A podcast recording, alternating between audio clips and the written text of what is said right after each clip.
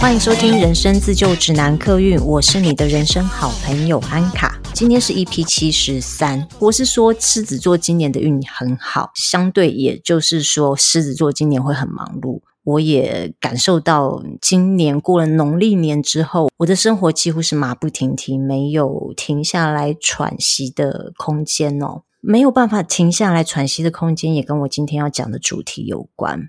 在进入今天的主题之前呢，我想要分享一下这几个月来我很忙碌的事情哦，就是从三月份开始我开课了，我想花一点点时间聊一下这几个月教课的心得。其实人类图的基础知识现在网络上已经非常非常多了，中文、英文的都有。英文底子不错的朋友呢，甚至可以找一些国外的解读师的网站内容来看。我自己也经常在网络上面找人类图的相关文章来看，但是我发现呢，人类图它绝对不是单一面向的知识，它是结合四种东西方的神秘学。这四种神秘学呢是易经哦，易经是中国的，然后呃星座，星座是西方的，卡巴拉生命树是印度的，脉轮也是印度的，所以就是这四种东西方的神秘学，人类图里面讲的东西。都是这四种神秘学组合而成的。当我们在研究人类图的时候，你会发现人类图的各个角落都有这四个神秘学的影子。神秘学其实是没有办法用逻辑去理解的，但是读人类图的时候，你还是需要逻辑思维去抽丝剥茧的理解它，因为它还是有一个脉络存在的，所以你还是得要用逻辑思维去理解它。但是我们也需要用感性思维去感受它。因为逻辑思维是让你去得到知识，而感性思维是去感受这所有能量的串流。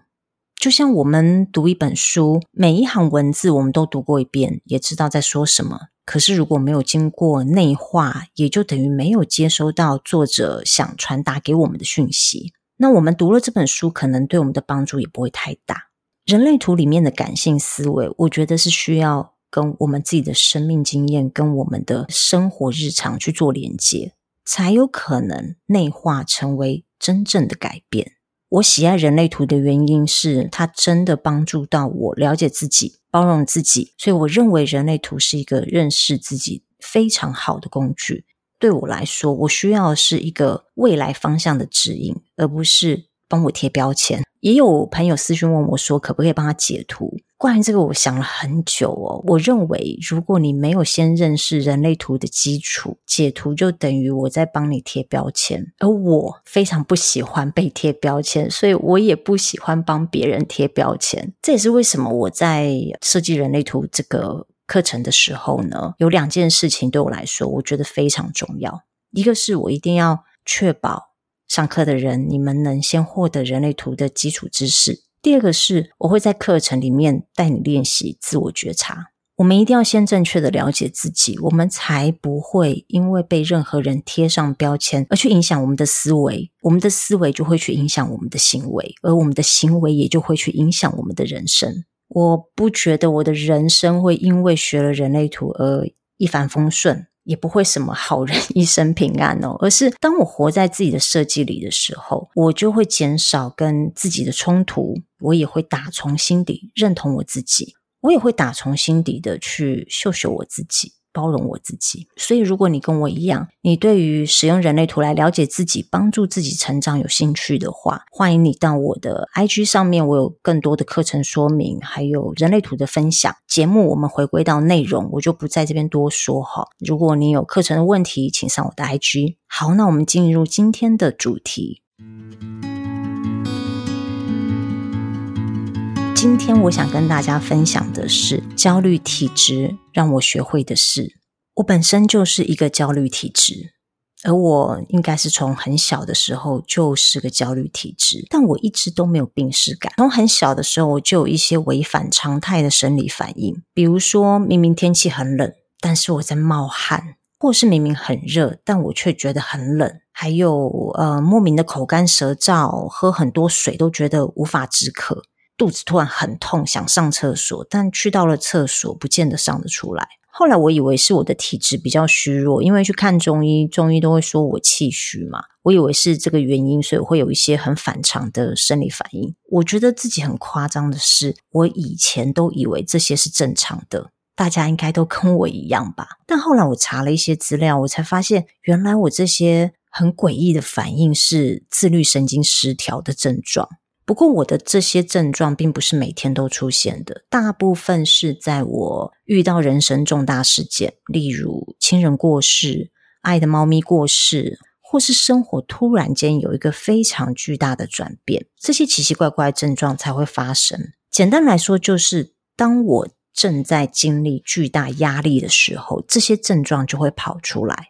像上个月我奶奶突然住院，紧接着过世，然后呃，因为参与后事，我要去面对一些我不想面对的人，还有因为我没有预料到，就是呃奶奶会突然过世这件事，所以我早就安排了在四月份人类图家教课的课程，日期也定好了，大家也都报名了，所以一时之间我有很多的情绪劳动，再加上课程都需要事先的准备，我。当时想说，我得接受这一切，而且我得把每一件答应人家的事都做好。虽然我知道很辛苦，但我告诉自己说，我只要撑过这段时间就好了。其实这些劳动并不是最累人的，最累人的是我每天都在担忧这个东西还没准备，我那件事情时间赶不过来。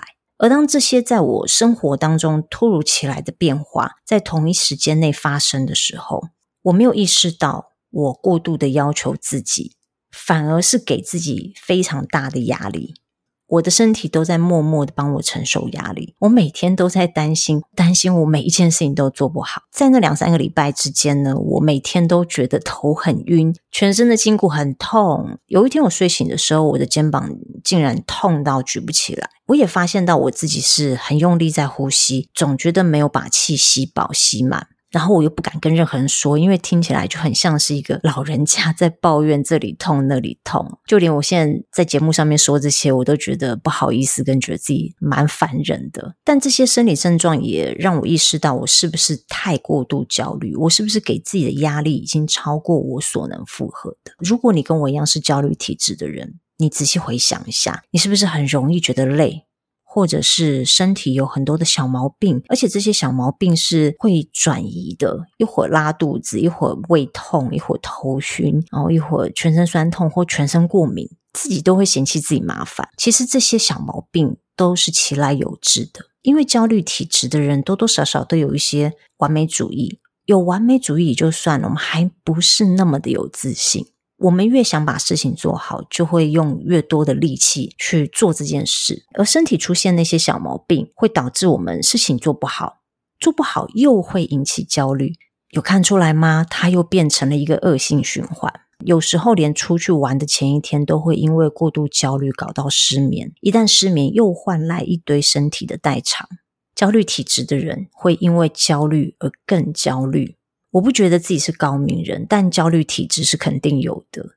这个焦虑体质怎么来的呢？遗传绝对是占很大一部分原因。再来就是你天生的个性比较容易紧张，或是小时候你曾经受过压力或创伤，成长过程当中遇到挫折等等。基本上，焦虑的本质是来自于我们的心理因素，来自于我们心里觉得。不安全，我们对环境感到不安全，我们对人感到不安全，我们对即将来临的重大事故不确定自己是否有能力掌控事情的发展，而无法掌控事情的发展，这种感觉会让我们产生不安全感。刚刚我有说，大部分容易焦虑的人对自己的要求都很高，但对自己的自信心是不足够的，高要求低自信。中间产生的这个落差，也就是焦虑这种感受可以生存的原因。当然，焦虑这个感受是有它的用途存在的，它是保护我们安全的机制。在古远的蛮荒时代，生存条件是充满危机的。如果人类太松散，可能一不小心就会被狮子吃掉。所以，危机是引发焦虑的因子。可是到了这个世纪，我们大部分的人都生活在都市里，哪来那么多的狮子把我们吃掉啊？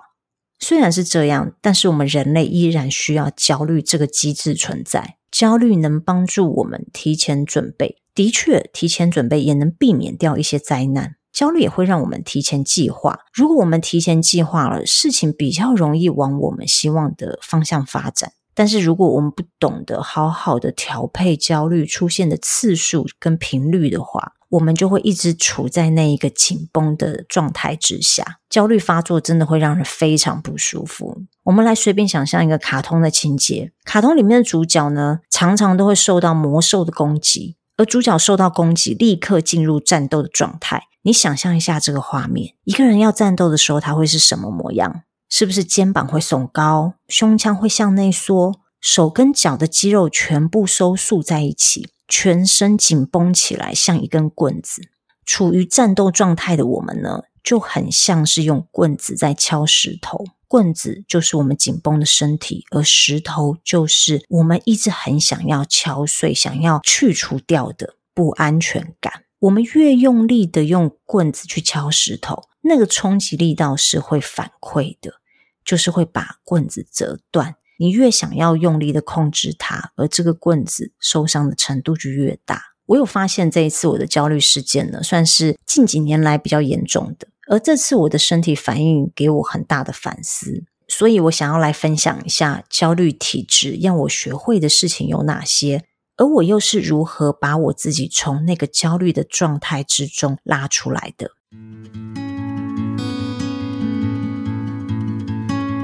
首先，焦虑感是会慢慢累积的，但焦虑的症状是突然发生的。我们需要先对焦虑症状急救，就像是一个突然休克的病人，你必须要先急救他，而不是先看他哪里生病了，要先止住那一些让我们不舒服的感觉。如果我们不想办法停止这些症状，焦虑感是会无限循环的。我们忙着在无限循环的焦虑感里面挣扎，就很像那个很残忍的白老鼠实验。大家应该有看过这个实验，就是把老鼠放在一个很大的轮子里面，让它在里面奔跑，没完没了的奔跑。我每次看到这个实验，我都觉得很残忍、很可怜。老鼠不能停下来，它必须要一直跑。那个轮子可不像健身房里面的跑步机，它没有按钮是可以按暂停的。老鼠没有办法让那个轮子停下来，那也就代表它没有任何喘息的空间。如果我们一直在那个焦虑里面循环，我们也找不到缝隙可以停下来喘口气，能够增强自己的能力，让我们能够练习放下焦虑。所以，当焦虑症状发生的时候，我们首先要做的事情是先急救，而不是先去找发生的原因。当我们的焦虑症状很明显的时候，你也知道自己在那个焦虑的无限循环里的时候，第一件我们要帮自己做的事情是帮自己的焦虑找一个尽头。那个尽头就是安慰自己。引发我们焦虑的大部分原因都是我们无限上纲的想象。拿我自己为例哦，我一直担心自己准备的教材不足够，我担心学生问我的问题我答不出来。或是我讲的内容并不是你们期待听到的。一开始我脑中有各种焦虑引发的想象，一个念头还没结束，下一个念头又出现。反刍思考是焦虑循环的最大敌人。我们的思想掉进一个回路里面，我们以为在回路里面可以找到答案，事实上并不会。回路里面不会有我们要的答案，答案是要你走出回路，你才有可能看见。既然找到答案，我们就会有安全感的话，我们可以试试看自己找答案来安慰自己。例如，当我发现我自己陷入反刍思考里面的时候，我问自己：如果我真的没有时间把教材在开课前准备完，我有 B 计划吗？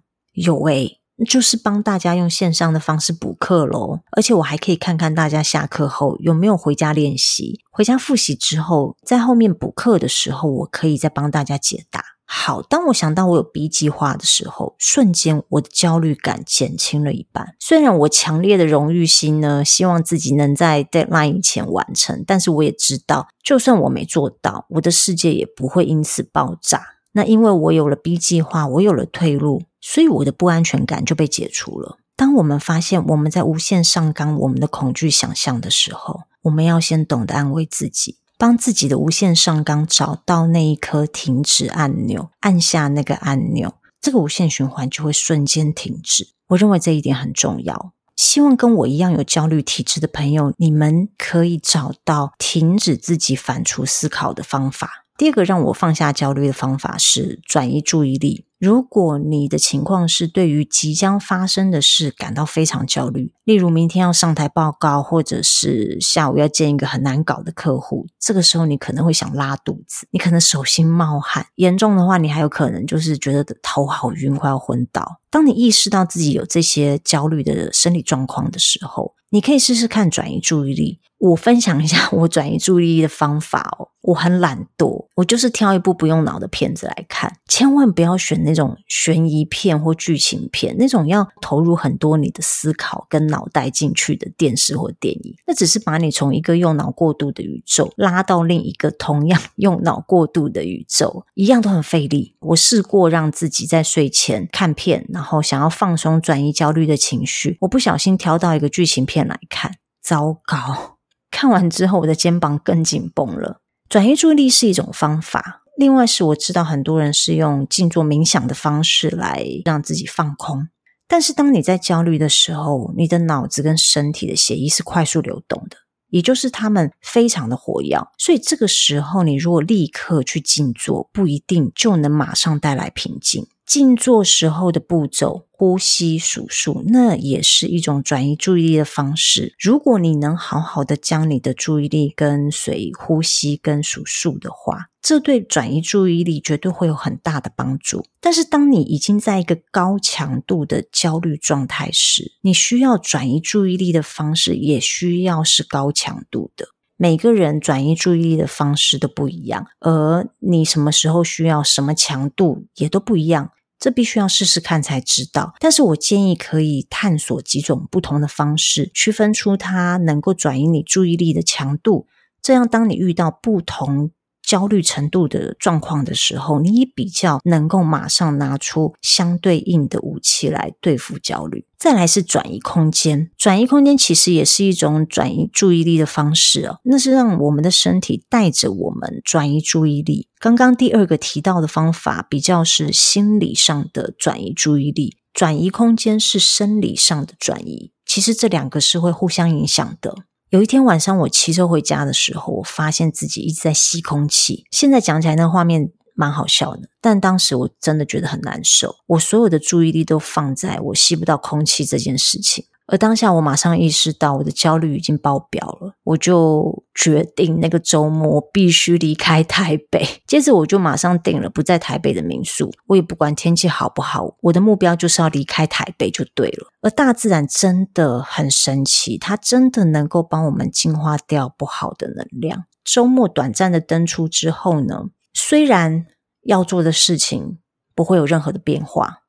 但是很神奇的是，我可以感受到我的焦虑感减轻非常多，所以很推荐大家真的有空的时候多去山里走走，或者是去海边走走。夏天也快到了，可以去冲浪了。最后一个是找一个信任的朋友听你说话。那几天我很焦虑的时候，我有打电话给我一个好朋友。我这个朋友很优秀，他并没有很认真、很严肃的安慰我，反而是他说了一些关于他自己的笑话。我听了真的是笑死我了。当然，他也是有跟我讨论了一下我近期生活上面的变化跟压力，但他不是用那种你应该要怎样啊，或者说啊你很辛苦啊什么什么，不是不是，他真的就是关心一下，就这样子。挂完电话之后，我感觉好像有一团黑色的雾气离开了我的胸口。所以我很感谢我这个朋友，他不是用呃很正经的方式在对待我的问题，而是很有智慧也很幽默的引导我暂时离开我的焦虑，找一个让你觉得舒服、你信任、能听你说话的朋友，也是能够帮助你登出焦虑的一个很好的方法。